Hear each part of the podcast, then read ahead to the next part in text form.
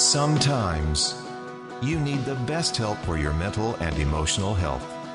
This is a special hour for you and your family when, when nothing, nothing, else works. Here's Amanda Dixon on KSL News Radio 102.7 FM and 1160 AM. Imagine you have clinical depression. You've spent years trying all sorts of talk therapies and dozens of medications, and that bad, foggy thought that you have from time to time, even a suicidal one, just won't go away. And yet, there is still hope in the form of alternative, lesser known treatment for depression, even right here in Utah. Let's talk about the first one called magnetic therapy with our own Peter Samore, who is here to share with us a number of different therapies today. Peter, that you've done some research and some uh, reporting on on KSL, and we appreciate that. Welcome, welcome. Thank you, Amanda. Good to be here. Let's talk about this first one. What is magnetic therapy? So, transcranial magnetic therapy is when the doctors take uh, uh some paddles and they provide light stimulations of electrical currents uh, impulses actually is the better word and they put it right up alongside the uh, top of your forehead and your head uh, to stimulate what they believe are the areas that cause depression these neurocentral areas where depressive thoughts uh, originate. And uh, it's a it's a definitely a newer therapy only 10 years uh, of uh, background with it and 10 years of use of it, including here in Utah at the university's uh, University of Utah's University Neuro uh, Neuropsychiatric Institute. So mm. it's relatively new and not quite experimental, but there's still a lot of science being developed on this one. Is it painful? It is not, according to patients that have used it, according to the doctors who have uh, given it, because uh, it's such a light pulse that they might give a mild sedative to use it and uh, really the patients uh, don't feel too much over the uh, course of a 45 minute treatment. These treatments last anywhere from about uh, uh, three times a week for three or four weeks. So the patients have to keep coming back in for treatment so that it would be the most effective. So the people who use this treatment are they people who have exhausted all other uh, types of therapies before they get to this one? Absolutely. This is known as a treatment of last resort. Uh, you know, basically, they've tried all sorts of medicines and medication combinations uh, 20, 25 pills. All sorts of talk therapy with different therapists, psychologists, psychiatrists, even, and now they've brought themselves to to this type of treatment. I should also mention that this is in the family with electroconvulsive therapy or ECT and it sounds like electroshock therapy. You know, we think of these movies like One Flew Over the Cuckoo's yeah. Nest, and it, you know, it stunned me at first to realize they actually have this treatment out there. I know others were aware of it, but I certainly wasn't because you know I've never been a, a candidate or even had the need for treatment for depression. But electroconvulsive therapy does exist, and uh, there's a man in Utah who used to be the president of the Utah chapter of the uh, Alliance for Mental Illness, or NAMI and he says to me, this is Peter Cornish, by the way. He says after years of trying everything, 25, 30 years, he discussed why he finally chose ECT.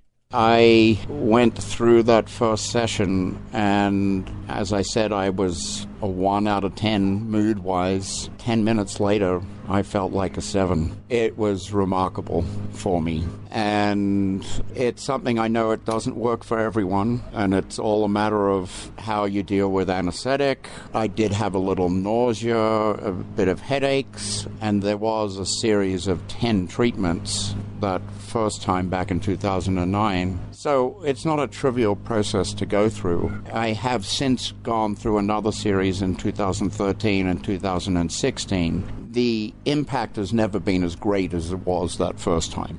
So after going through this treatment, then, Peter, was he able to stop taking antidepressants? He wasn't, unfortunately. And Peter also told me that ECT is one piece of the puzzle for his ongoing, constant mental health regimen.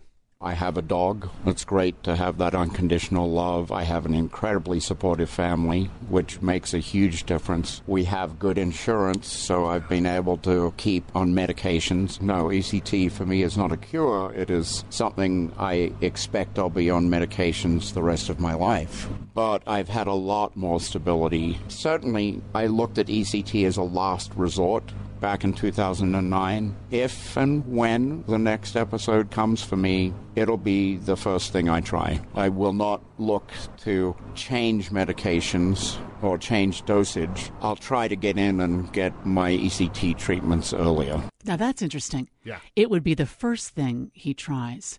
So it must have had a significant positive effect for him for him to say that. Indeed, and it's so after his uh, first series of treatments in 2009, which he recorded and put onto YouTube, by the way. Really? There's I, I embedded the video in my story on KSLNewsRadio.com. He says he went from a one, which is the lowest level for depression, to a 10 uh, in the f- subsequent years. Right after his treatments, he was at a seven, so he jumped from a one to a seven to eventually to a ten. Then, of course, unfortunately, the effects of ECT wore off on him, and so he had to go back in 2013 and 16. And let me describe what I saw in this uh, clinic at the uh, University Neuropsychiatric Institute, UNI for short, up at the University of Utah. What they do is they take these uh, ele- electrodes and they uh, put them up on your forehead, not on your temples, which is what the old treatment was back in the 60s and 70s. And of course, it finally stopped after uh, broken bones and damage to the brain, and even in certain cases, death. But that was electroshock therapy. So, very key distinctions we have to make here.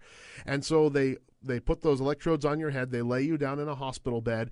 They then sedate you. They give you anesthetic. They put you out like you're going under surgery. Then they give you a muscle relaxant so that when these electrical pu- impulses, or pulses, I should say, go through your brain, hopefully targeting the areas of the brain where depression may or may not originate, uh, your basically the, your body is is relaxed. It's not going to shake too much, and there is a convulsive aspect to this therapy, hence uh, electroconvulsive therapy. So your body is then put into a seizure. Your brain has little seizures that have been known to be therapeutic. When uh, this is the body's natural way of reacting when something is amiss. But of course, when you have multiple seizures, like if you have epilepsy and everything like that, no, that's not healthy. One seizure per treatment that, uh, has been shown in some cases to work, other cases not. But we uh, have to be very clear on this. Seizures can be therapeutic, but of course, too many of them are not. And I want to bring up Dr. Brian Mickey. He administers both TMS and ECT at, at uni. And he wants to be very clear. Electroconvulsive therapy is nothing like the electroshock therapy seen in the movies. The type of stimulation is different. We use brief pulses uh, as opposed to sine wave stimulation. So, sine waves are what comes out of your electrical outlet, and that's very bad for memory and cognition. So, has a lot of bad side effects. We don't use that treatment anymore. So, brief pulses, and then where you deliver the stimulus across the scalp also is important too. And there's a lot of science now behind it about what's the most memory friendly way to deliver ECT. This is so interesting to me, Peter, because I, I didn't know that they had isolated where in the brain depression might originate from in the first place. They're trying to narrow it down. And again, these neurocells that we have, they tell us that we're feeling pain. So whether it's physical pain, if somebody slugs you or me in the arm, uh, or whether we have uh, you know psychological pain, uh, mental anguish. This is what uh, neurocells tell us in the brain that we are feeling or, and experiencing pain, and once we're in pain, we have a very hard time thinking in general, processing thoughts, trying to take the, the next steps that are logical to get us out of our bad situation. Is this insurable? Some cases, yes. Some cases, no. It depends on the insurer because the treatment, even though uh, ECT has been around since the 40s, uh, you know, and again, it's vastly changed since then. Uh, it's not always proven to be an effective treatment. Again, it really comes down to the person. So I would think that the patient has to exhaust all other options sign up for ECT, make sure he or she qualifies, and then go to the insurer and say, "Here's my situation for depression. Here's what uh, my history of treatments. Please help me out." TM, TMS, not so much because it's a newer treatment, but hopefully uh, the doctors say that insurers will come on board to be able to you know, provide some sort of coverage for both of these types of magnetic therapies. Might depend on the age of the patient as well.